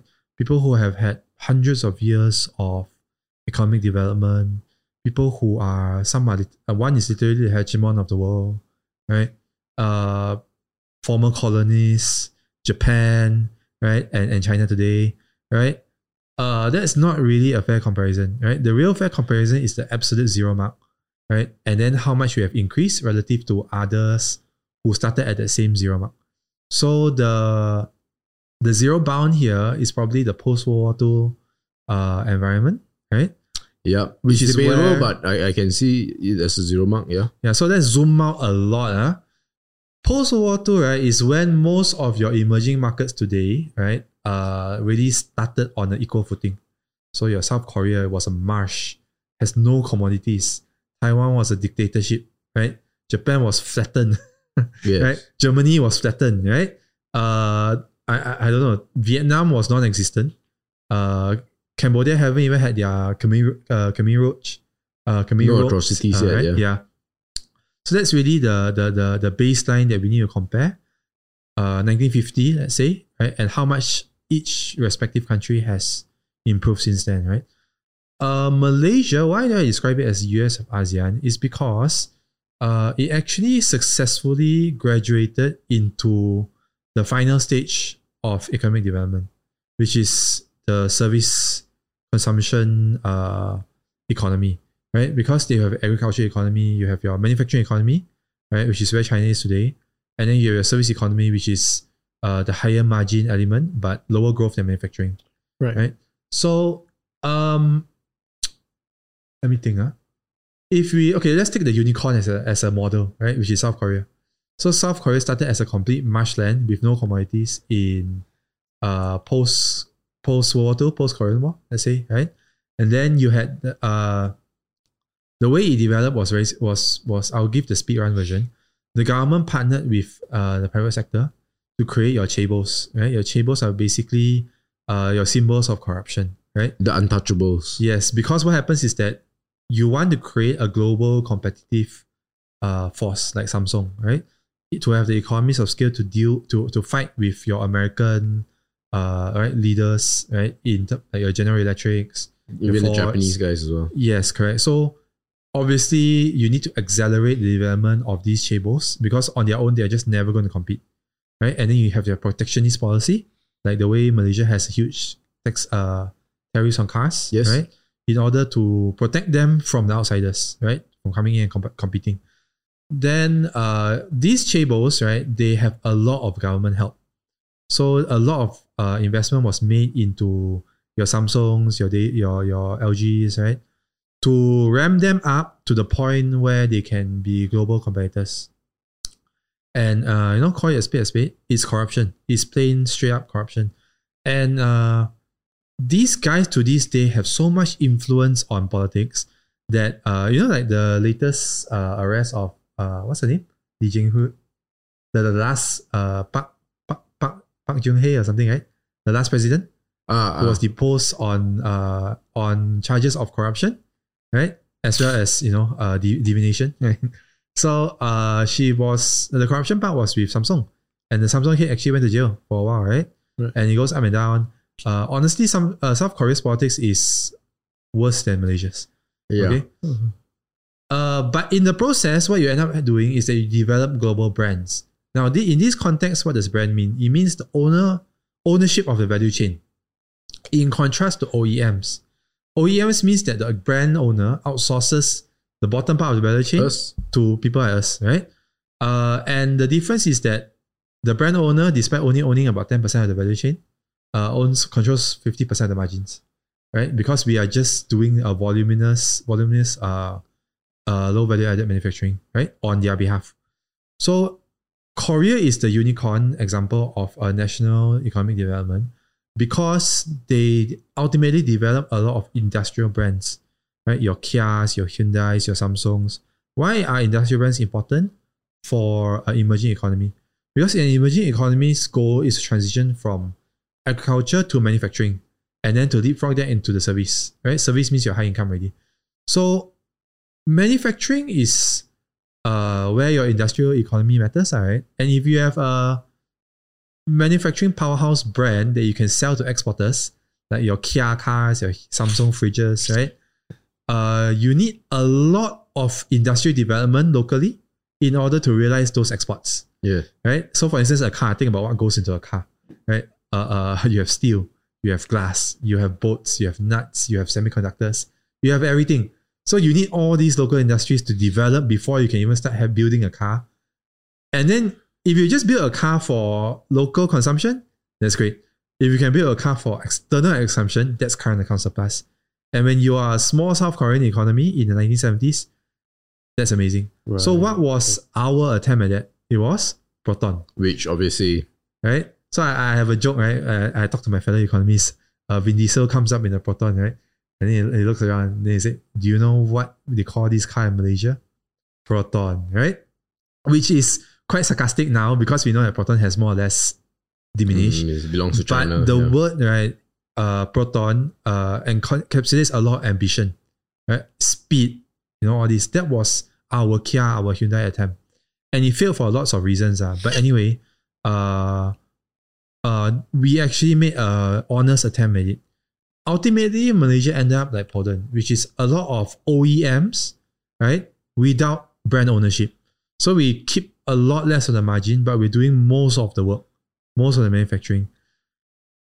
So this is the context of Bahate's industrial policy, right? HICOM, do you know what it means? Heavy Industrial Industrial Companies of Malaysia. Right. It was the leftovers of the, congl- the conglomerated, right? When we started shifting towards more high income. So the high income barrier uh, threshold is thirty thousand U S D, right? If you take all the emerging economies of the world today, right? Or even those that started in the nineteen fifties, and you put it here, Malaysia is easily in the third, uh, first quartile. Right. right. That is how much further, as evidenced by the fact that Indonesia, yeah. Vietnam are down there, right? Mm. India, including China. What's China's G D P per capita? I can't remember. I think it's lower About than Malaysia. Nine Six, or ten. Yeah, nine or ten, right? So, um, uh, this is what I mean by Malaysia is ultimately a small cap in the world, right? Uh, a pretty efficient one. Yeah, that has rose from a very low base. Yeah. And not only that, somehow we have managed to develop our own in sustainable internal service economy, right? To be able to do that in a very diversified manner, right? It's no small feat, you know. It's really, really hard to do that. Right. Uh, if you look at Indonesia, right? Indonesia's model. Yeah, they, yeah. Maybe let's go into each of the yes. ASEAN countries and see how we stack up with them. Yes. And so, why, obviously, it seems like, correct me if I'm wrong, it seems like you are ranking ourselves higher than the rest. Correct. So can you uh, go to a new tab, go to uh, Google Noahpinion. Do you know how to spell? Yes. Uh, Noahpinion, and then yeah. type Indonesia. Then you go. Uh, I just go straight to his website. Uh, yeah, if you go to the website, you will scroll a lot. You just Google it, Noahpinion. Okay. And then type Indonesia. So what you will see is that before China became the manufacturing powerhouse of the world, due to the post-W T O agreement in two thousand one, right? Mm. Uh, you know who was the manufacturing powerhouse of the world? It was Indonesia. Mm. When you hear about all those sweatshops about Nike, right? That was an Indonesian factory. The problem is that after the Suharto decline, right, the Asian financial crisis, there was a huge shift away from manufacturing back to agricultural. Oh, so it's a bit like a deindustrialization. Yes, yes. So agriculture, keep in mind, doesn't just mean soft commodities like your food, stuff, right? It includes commodities, right? So a lot of export of just base materials, right? Uh, I can't remember the exact reason, but Noahpinion just explained it here. So if you look at, yeah, yeah, manufacturing, right? Percentage of G D P. After the two thousands, right, it just never recovered, right? Going back to all the way to nineteen ninety. Yeah. Right? And what happened here? Uh, the reason is because uh, mainly benefited. Okay. Uh, oh, right, right. The reason is because of China. Because China came back up and it had a lot of like uh, very favorable trade deals, right? So basically it took market share away from Indonesia's manufacturing. Yeah. Right? But uh, Indonesia is also again poised for good fortunes in the next generation. But putting that aside, right, we can see how Indonesia's economy deindustrialized. And uh, let's not even talk about graduating to service economy, right? It is very concentrated. If you want to talk about uh, chaebol, right? Uh, Indonesia is a really fascinating economy. It has a lot of parallels to both China and Korea. So let me give you an example. A lot of chaebol-like family, family conglomerates. Yep. In Malaysia, how many can you really think of? Right, like really like government beneficiaries, few, right? In Indonesia, you have like straight up fifteen off yeah. the top of your head. Actually, right? it's, it's great that you mentioned. If you look at our export guys, right? The E and E guys did it by themselves with obviously the help of the pioneer tax status, but that was afforded to everybody, right? Not just one person. Uh, oil and gas, lah, but Petronas is really a state-owned thingy. Yeah.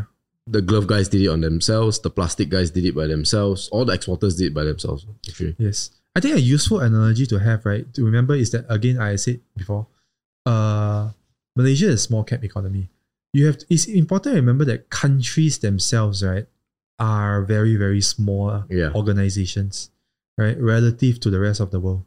So they are subject to all the lacks of economies of scale, all the disadvantages. Yeah, yeah. Which is where you get all these accusations or allegations of corruption, of, of concentrated power, right? The reason is because they are operating like a small business and they have to. Yeah, right? and, and of course, if they don't concentrate, how yeah. are they going to make money? I mean, Singapore is the best example. The, I mean, the concentration of wealth is very high in the government. Correct. You know, your Tomasics of these worlds and stuff like that. But if they don't do that, like how how how many slices of pie can you split between, I don't know, power pie lah, between what, five million people? No, more importantly is that you have to fight with your competitors, which is other countries, yeah. other economies, right? So the, in an industrial economy, the way you do that is economies of scale, right? And these economies of scale, this chaebol model, it's not exclusive to just Malaysia or yeah. uh, Korea. It started with the zaibatsu in Japan, which began, then become today's keiretsu.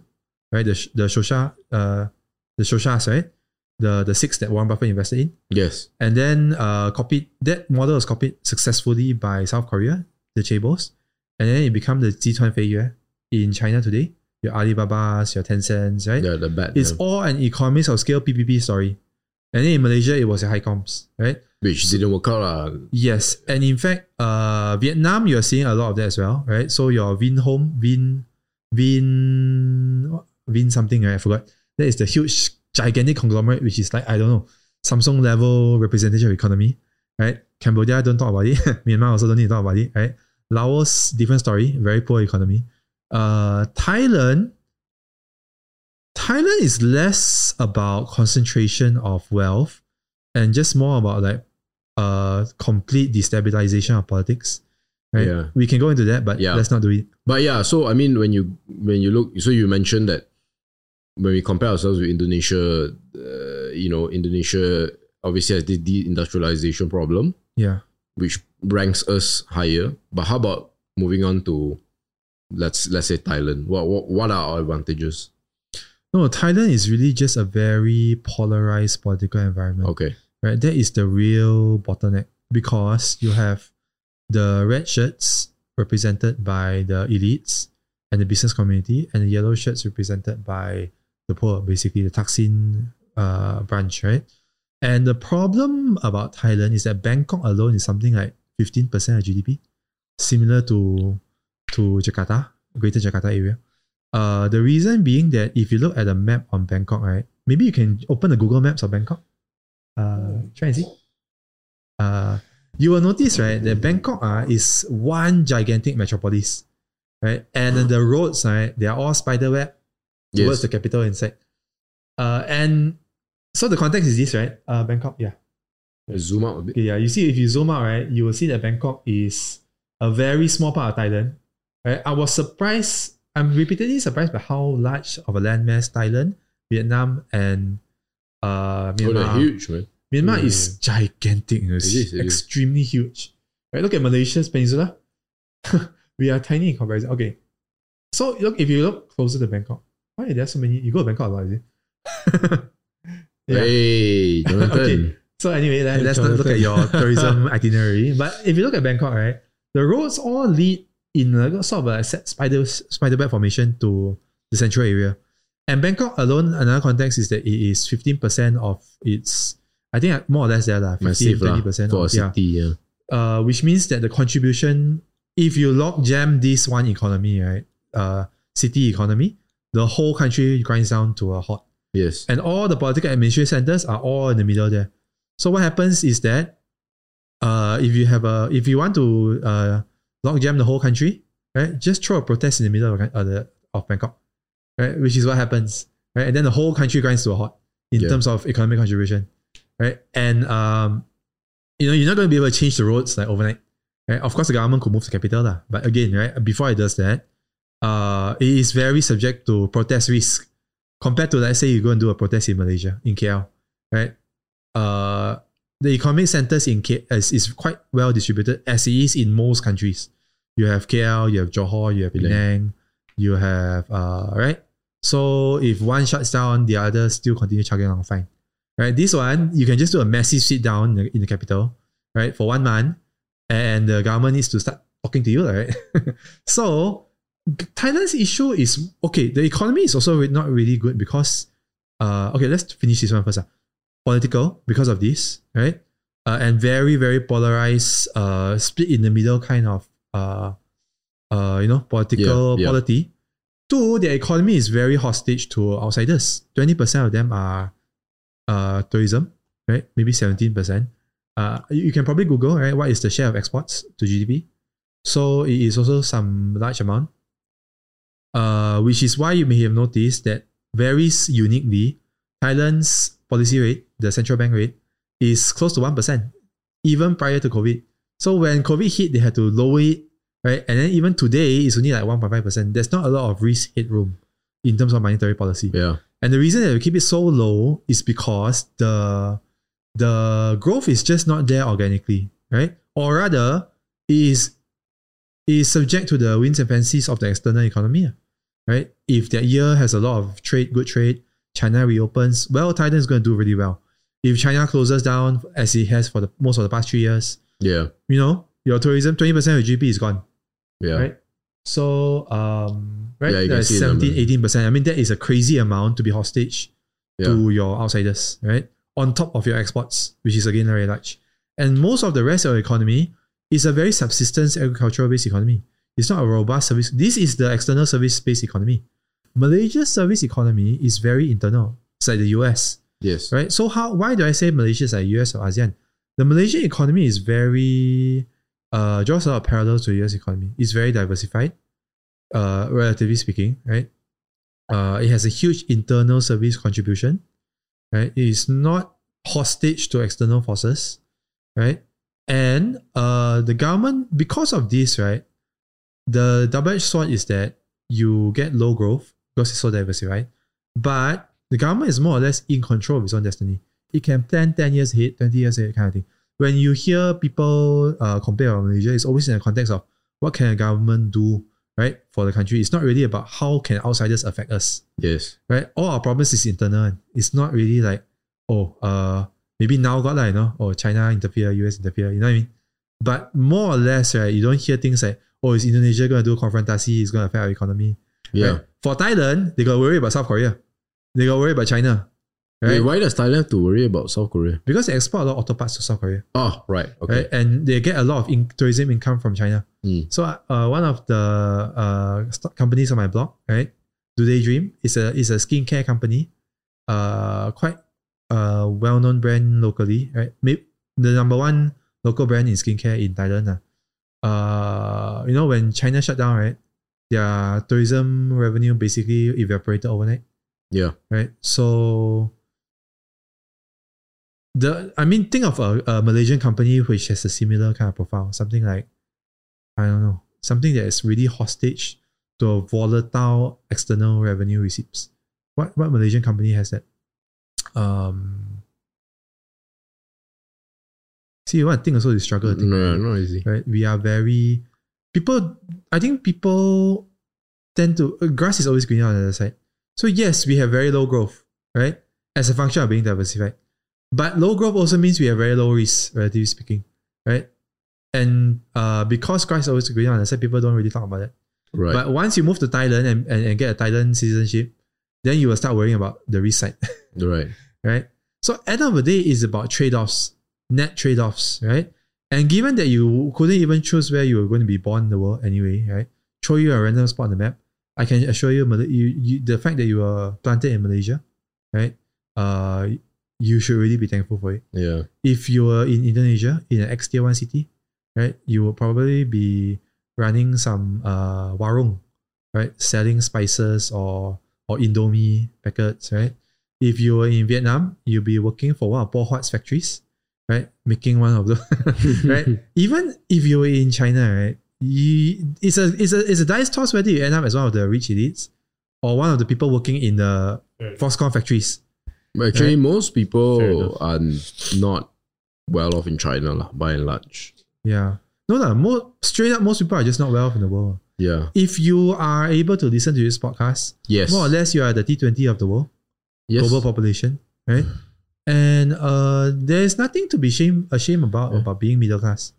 Middle class is really solid from a historical perspective. Yeah. Like we people who live with iPhones and stuff, right? Uh, You're better than Rockefeller already. No, you think, Rockefeller. Yeah, you think about the royalty of the Middle Ages, right? They don't live as comfortably as us. Nowhere, yeah. Right? The only reason you feel depressed is because You're comparing. You are, uh? Not just you, lah. There's plenty of advertisement telling you that Yes. You're, you you you are underperforming, uh, yeah. right? Right? You you are a loser if you don't buy a house by thirty. You're a loser if you don't get married by thirty. Yeah. Right. And if you uh fall for it, then uh you will have low self esteem. Uh. Yeah. But one thing great about being an economist, right, is you really get a historical perspective on things, right? And you you you realize where the true median is, right? And uh. by virtue of the fact that you are significantly be above the, to the right of the median, uh, when you're talking about coin toss or, or things that depend on luck, like where you were born, what wealth class you were born in, right? Things that you have zero control to begin with, right? Like for me, right, I'm middle class. So what is there to complain about in Malaysia, middle class? There's really nothing to complain about. Yeah. No volcanoes. We weren't born in Ukraine, right?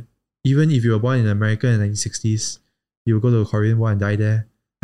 Right? Yeah. So um, there's re- relative to like dice roll considerations, right? There's really not a lot of yeah. complaint about that, right? You only complain about if you listen to people uh, telling you uh, that you are not good enough, for their own reasons. Uh, yeah. Right? That's a good point. Yeah. Mm-hmm. So, and, and even just from an objective standpoint, right, I've just described Malaysia as a matter of national economic development, right, is really, really high up there from an emerging market standpoint, right? Like, to, to reach a point where you can graduate into high income status, thirty thousand U S dollars per capita, uh,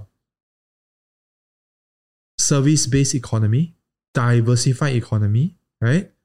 Um, diversified means, means really relatively low risk, you know?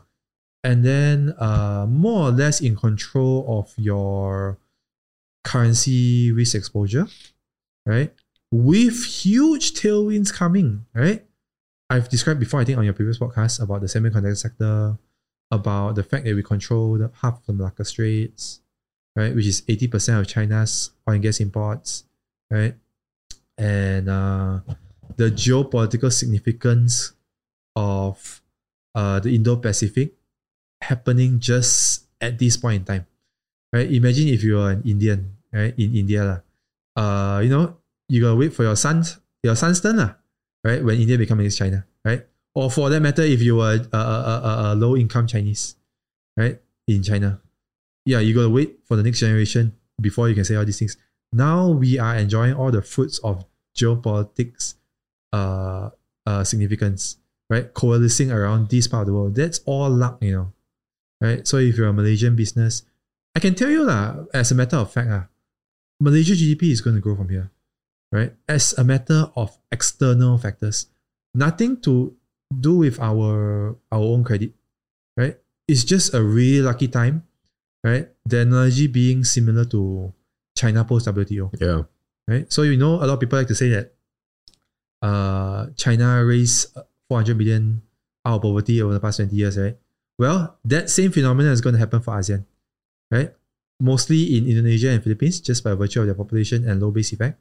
But Malaysia, other than Singapore, is the only nation, and Brunei, right, is the only nation that has a relatively robust bureaucracy at scale.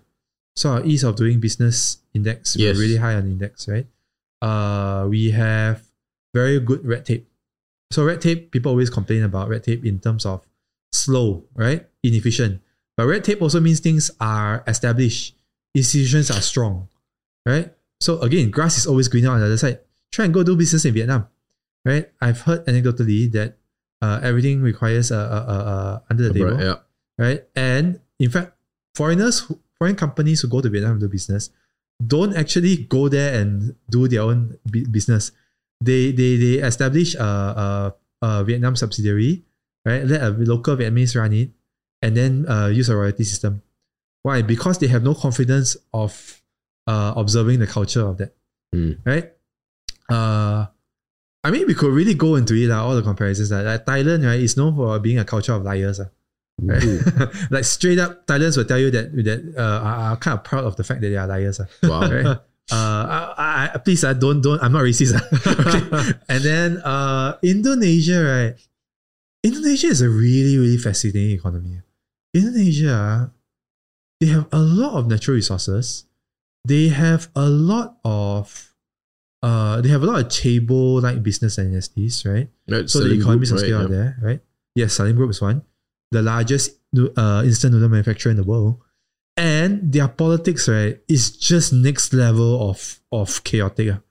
If you think, see, uh, Malaysia, right, we are chaotic because in terms of uh, the top guy changing all the time, right? That's kind of it.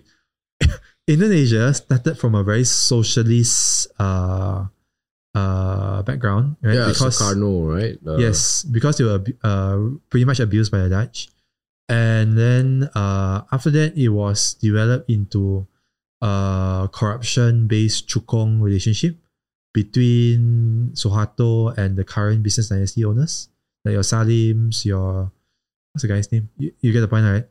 Uh, and then you have your very Islamic nationalists. You have a very strong communist participation there, right? The P K I. And then you have your nationalists like uh, Golkar, right? Which is your uh, Bumbung Yudhiyano. What's his name, right? You heard before, right? I, I've not heard this The part. guy who, yeah. Uh, as well as your P K I, which is your Jokowi, right? Your megawatis, right? Uh, I, I, I can tell you that Indonesia's way political more. scene, right, is way, way more complex than Malaysia. Malaysia is pretty straight up, you know, in uh, Malay versus Chinese. Yeah. And then within the Malay uh, branches, you Liberal have infighting yeah. for individual self-interest. It's not an ideological component, which is a lot harder to overcome, right? Individual self-interest is really a lot about corruption, stuff like that. Yeah. Right? That's a lot easier to overcome, right? As someone who believes socialist is the way, communist is the way, Islam is the way. You know what I mean? Like, the people will die for that, you know? People won't die for self-interest, right? Right. Uh, Philippines, again, right? You have the rise of Bongbong Junior, uh, Marcos Junior, whose father was uh, famous, infamously responsible for the purges of the People, People's Power Party, right? And then the subsequent, sorry, People's Power Party was the subsequent Aquino's uh, revolution, uh, who was killed, right, on the airport tarmac, right, on his way back from overseas, and then replaced by his wife.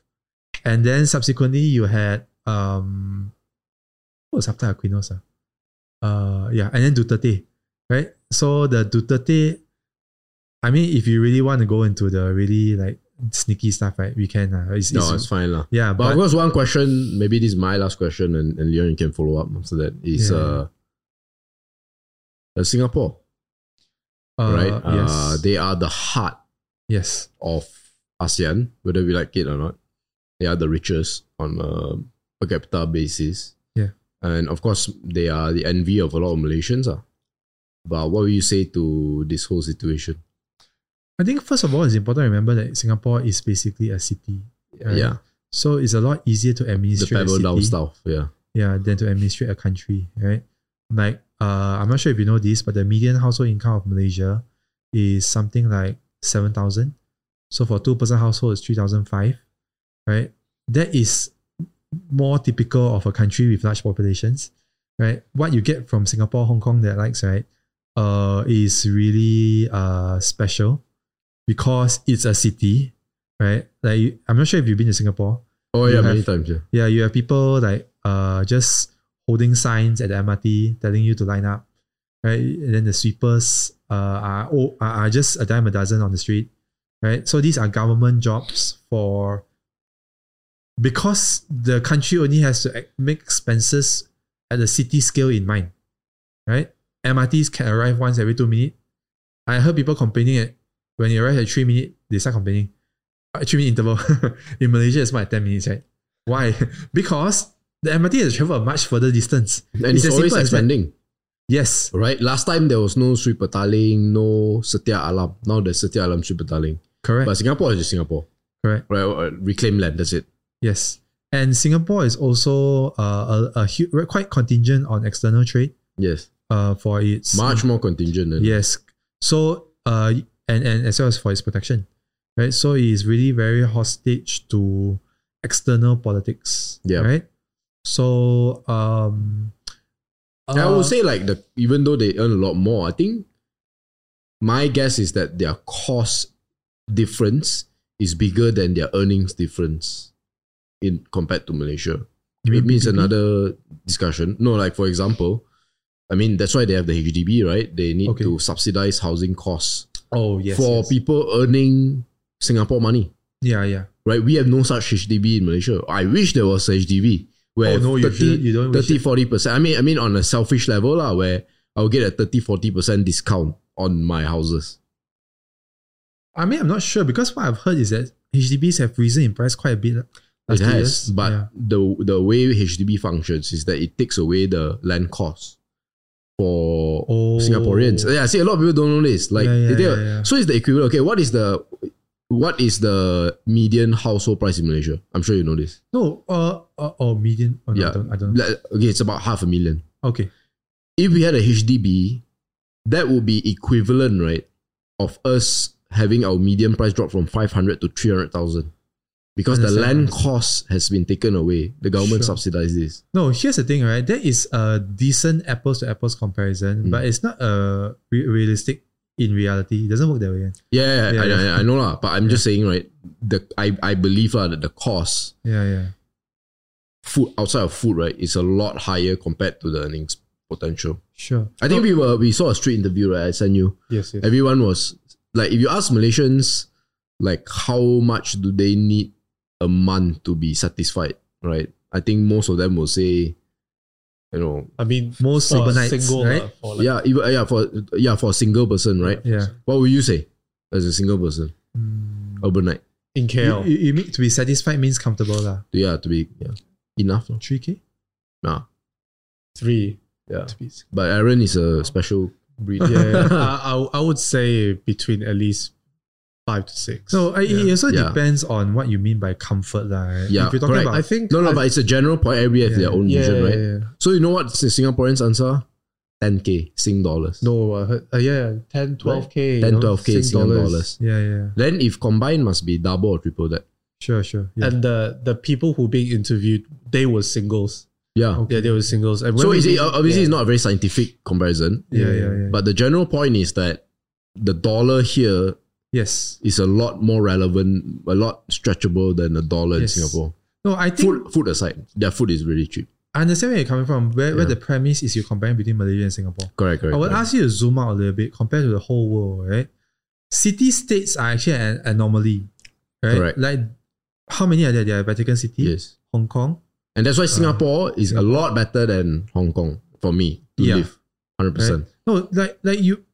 I don't think it's even an apples to apples comparison to put a city-state versus a country mm, because exactly. the expenditure, the allocation, right, correct, correct, correct. contribution, they're all very, very different. Right? Just as an example, you could impose uh, G S T on or increase G S T on Singapore recently, right? And people don't don't really riot because uh, they're rich enough, right? Like your per capita distribution of G D P, right, is just a lot more democratic. When there's so much fewer people to consider.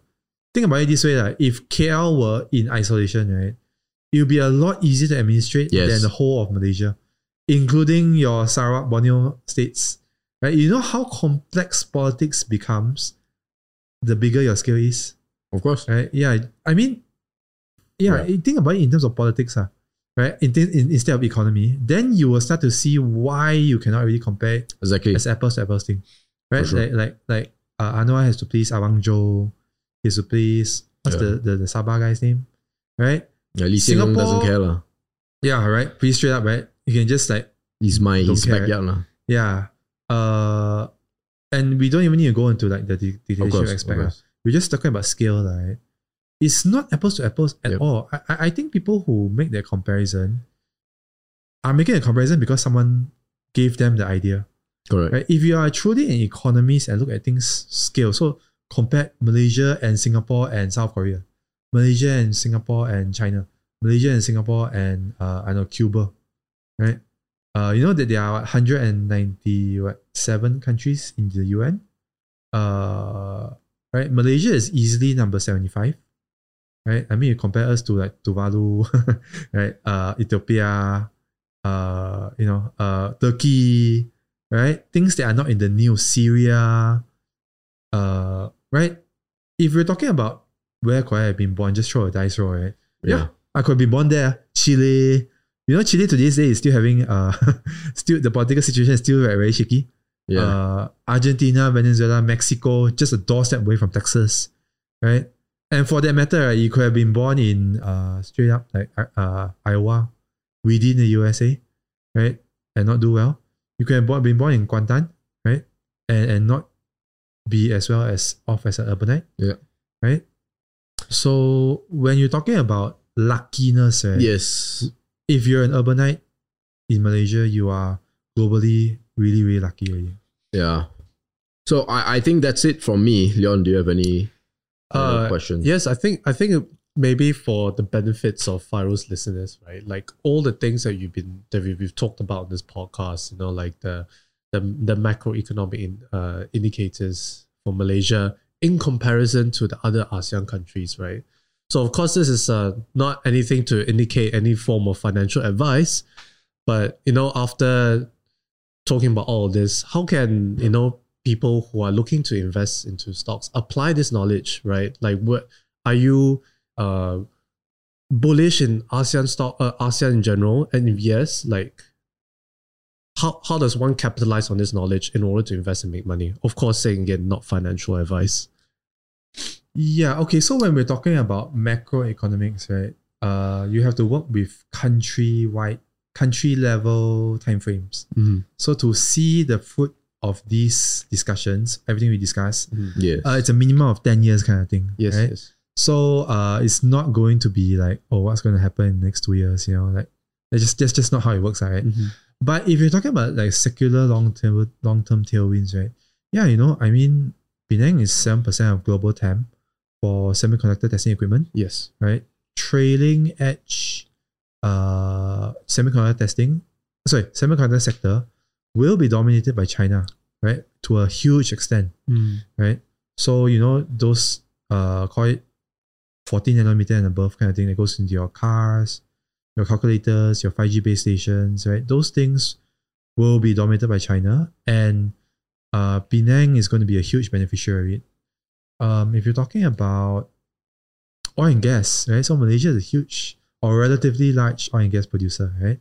Yep. And uh, wow, the oil and gas story globally, the secular undersupply story is just incredible. Extremely amazing, right? I know oil prices are down now, but uh, you know, there's a Bloomberg interview, right, where analysts is basically saying, it was asked, why are oil prices down after everything you said, which is very bullish? Uh, and the answer was, we don't know, right? We're just monitoring, right? So there is probably some good reason for it, but we don't know what is it. Mm. But what I can say for sure is that it does not reflect anywhere close to the demand supply situation globally, secularly, right? I have an article on uh, uh, C N I, Canadian National Railway, which is basically a commodities, uh, picks and shovels uh, kind of thing, right? And uh, you can go and read out on why oil and gas will continue to dominate our lifetimes, uh, right. right? This right. lifetime. So oil and gas is also like, like wow, you know? Uh, in terms of like, and then you have a lot of, so the E V transition is also going to dominate, right? It's just that oil and gas is not going to sit as badly as people think. Indonesia has a huge nickel, uh, right, non-blood diamond kind of situation for battery manufacturing. Yes, yes, right? Tesla. Uh, like I said, uh, Malacca Straits represents twenty percent of China's oil and gas imports. Sorry, eighty percent, right? So anything to do with that is uh, going to be very geopolitically important. Very interesting. Right? Uh, Indonesia is is two hundred seventy-four million population, right? Uh, if you really go into it, like I have in my Bukalapak articles, you will see that the economy is a lot of potential, very diversified, and starting from an incredibly low base relative to their potential, right? Philippines has half of Indonesia's population, one hundred thirty million, is also becoming very geopolitically significant because of the first island chain, right? And, and you know, recently it has picked a side, right? So, um, and uh, again, it's a low base effect. So what a low base effect does, right, is basically you have a working age population, which is young. That what that does for your G D P growth is that they have a lot of discretionary income. Disposable means what you take home. Discretionary means after your fixed expenses like your food, your mortgage, your car yes. installments, right? Discretionary income growth of these uh, units, right, start from a significantly lower base than what Malaysian urbanites are familiar with. And the growth rate from there is just going to be amazing. Just think about it. Uh, Vietnam's G D P growth, right, for the next ten years is about seven percent forecasted. C A G R, okay, seven percent C A G R. I think your discretionary income growth is going to be significantly more than that, double, maybe even triple, right? So think about what that would mean for the consumption. Right? Yeah, I mean, you know, like your L C Cs, right? Mm-hmm. Uh, right, and L C C low cost carriers, right? L C Cs, yeah, yeah. That's not a Vietnam specific. That's not a Vietjet thing, ah. Uh. That's the ASEAN thing. Yeah, right. It's all ASEAN airlines with the open sky policy, right? Thailand. Okay, I don't know much about Thailand. Vietnam, Vietnam, Indonesia, Philippines. Uh, Singapore is going to become an international hub for ASEAN, right? And uh, Malaysia, like I said, very good ease of doing business, strong bureaucratic institutions, and a twenty percent Chinese population, right? So I know some people might say that it's not that important. Some economists might say that, which is true relative to the underlying stuff like your strong bureaucratic institutions, your fiscal position. But that is universal across all industries. So you have a in uh, added like a like a teaser, like a desert, right? Which is you have a huge Chinese base with a huge semiconductor industry, which for some fortuitous reason is suddenly becoming very geopolitically significant, right? Like, I mean, five years ago, nobody was talking about it. Yep. Right? And when we're talking about countries, we're talking about generational time spans. Yep. Right? I mean, think about something like India, you know, a very uh, centralized economy with a very politically dominant regime, right? Very uh, diversified and non, non-administratively uh, convenient uh, cultural base, right? The states there is just like, I don't know, I think they are like, what, one hundred different right, cultures, and they all have their own internal caste. Exactly. Like, you don't even need to be racist to be discriminated, right? So, um, sorry, Indians. Okay, not being racist here. But uh, you get the point now, you know, like ASEAN is just in this, in this like really lucky uh, timeline, right? Like everything just seems to be working out, work moving to it. On top of that, you have the shift of manufacturing economy out of China due to two things. One, a higher labor pool cost. So now we are replacing them, right? Vietnam is already halfway there. And two, also the geopolitical situation, yeah. Right? So, uh, you know, let's say you're you're a iPhone manufacturer, right? You could move to Vietnam, right? But then maybe your democratic sensitivities might be affected by their communist regime, right? Uh, then you might move to Singapore because it's very legal, right? Lawful. But, uh, you know, you won't have enough land to build your factories. So you may incorporate headquarters in Singapore, and then you might choose between Indonesia or Malaysia. Open the right? manufacturing Open factory. Plant, right? And where will you open if you were Foxconn with a Chinese management team? Maybe Foxconn is a bad example, but you, got, you get my point, right? Johor, east of Johor. Total, f- you know how big Johor is? Right? Have you oh. have you seen a map of Johor? Let's, let's just it's big. Yeah. It's it's huge. You know the amount of empty land there, like Muar, your your upper regions, right? It's it's no, uh yeah Johor. Just enter yeah. I mean there is Pengarang as well. Don't forget. Pengarang is on the east, right? Or is it the west? Uh, Wait, eh? Oh, east, I think. My mouse uh. no more battery already. Just yeah, just click. Right. Right. You just look at how Singapore the size, right? And then you, you scroll out and then you look at the whole yeah, of Johor. It's a pebble. Right? You know, do you know how much undeveloped land there is all the way to Gemas? Right? There's so much undeveloped land, and the East Coast uh, is prime for another terminal, you know. Yeah. And the E C R L is running along there. So when that's completed, when the China One Belt One Road policy is is is uh, effected in ASEAN in let's say the next ten years, plus the H S R coming down from K L, right? That leads all the way to Laos. Right, through Thailand. Um, just think about how much external G D P contribution there is going to be there. Mm. Current account surplus, as well as the multiplier effect on the local consumption, yeah. local economy. So all your Mersing, Kangka Tambang, I'm a Malaysian, sorry, I never heard of it before. Yeah. Kuala Rompin, okay, right? Uh, this area, right, is if you put a port at Mersing, right, uh, a gigantic free trade zone, uh, I tell you the multiplier effect in this area is just going to be incredible, right? And then you have Tioman there, right? Yeah. Which is already a globally recognized location, right? That's just Malacca, and you know? Talk about Kelantan. Johor, I mean.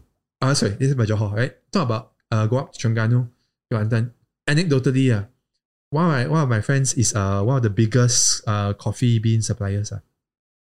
And uh, he says his highest growth in terms of volume is now coming from Kelantan. Which is very surprising because you don't tend to associate Kelantan with like coffee, discretionary coffee. income wealth, yeah. right? Discretionary income ex- uh, spending. And I asked him why, because I know the context. He is one of the bigger uh, suppliers in K L. So he says growth. So K L is big volume-wise, but already saturated, right? People, I've done the math, right? Short version, right? People will spend, not people, one cafe in Kelantan, right? Can generate up to four hundred ringgit of receipts from coffee alone. A day. A day. One cafe, right? And uh, he said, uh, you, if you stay in K L, you will not know this. If you actually go to Kelantan, you will see a lot of new wealth being created. So someone who is a typical D A P voter, right, yeah, will probably not know this, uh, you know, because you don't even bother to look. Uh. Correct. You actually go what there. What is Kelantan? Right? So then, right, my question then becomes, uh, where is the money coming from? I suspect there's a lot of East Coast trade coming in. Uh, right? It's just that we don't hear it in the news because it's just not popular enough uh, or not depressing enough. Uh, right? Yeah, there's also one more, uh, there's a five billion Alliance Steel uh, uh, investment yes, yes. in a Malaysia-China industrial park in Kuantan. Actually, you go to, yeah, you go to my my my four Q G D P. Uh, so this is a re- relatively recent investment that didn't make any headlines, but it's five billion in size, you know. And uh, this is just one project of a huge industrial park, yeah, basically a free trade zone, right? No, that's uh, free trade, free free tax industrial park, you know. Uh, five billion for one project, you know. And in look Kuantan, at what the name uh, is. It's called Malaysia China Kuantan Industrial Park. M C K I P. What uh the, the, the industries that are going to be there will be the semicons or and all that. No no no, semicon will be on the buy and the pass side, right? Or the or the Seberang Perai side. This one will be more in uh typical China industrial factory products. Uh, yes, yeah, yeah, yeah. Low value added manufacturing like your widgets, right? They are moving out of China because of uh, higher yeah, higher yeah. costs. Very nice. To to Kuantan, which presumably Yay, still has Pahang. And I haven't even. Finally, East Coast being relevant. Yeah. E C R L, I tell you, that is yeah. a huge. Finally, the East Coast is relevant. Because I, because I read, I just said a fun, fun story, right? When yeah, the election happened, right, and we all know how divided it was. I was just thinking, you know, what if uh, we split Semenanjung? Uh, we take, uh, we take Penang, Perak, uh, K L Selangor, uh, Negeri Sembilan, Melaka. I don't know about Negeri Sembilan. I don't know what else is there except Supa and Anthony Lok. Mm. Uh, Malacca and then Johor will be on the uh, government side, and then uh, let okay. uh, K- uh, Kedah, Kelantan, Pahang and Perlis to be on the other side. Because I was thinking, like, what the hell do they have, you know? Like, apart from Genting. Outside of Genting, I don't, I don't have a reason to visit any of these yeah, yeah. Uh, areas, right? Kedah, I, I, yeah, n- nothing. No, we should, with, with yeah. this, right? Maybe I'm eating my own words. No, honestly, I, I, I, I'm, I'm, uh, quite open to going up there for holiday, my friends. Just have a yeah. look. Yeah, Redang. I would say Redang, Genting, Keropok Leko, and uh, what's in Kedah? No, I tell you, I don't know. I tell you where you go. You go. Skomnet is in Kedah. Ah, Skomnet, yeah, Skomnet, Skomnet. Skomnet. You go to you go to YouTube, right? Yeah. You go and search. Uh, you know those Angmoa. Yeah. They had the Caucasians, right? They have those. They travel around Malaysia. Uh, yeah, yeah. yeah. You specifically search Kuantan or Terengganu, lah. You see, it's quite different from what you expect. Okay, I haven't even gotten to Sarawak. Sarawak, right, is its own internal state economy, right, being managed independently of Putrajaya, right, effectively. Yeah. Right. Go talk to a Sarawakian, right, to tell you about what. Uh, the, the typical Sarawak polity thinks about, right? It is really an industrial story, growth story. Right? There is a lot going on there since G P S came to power. Seriously, the things is the thing is that right, most people only rely on news that is fed to them, spoon fed to them, right?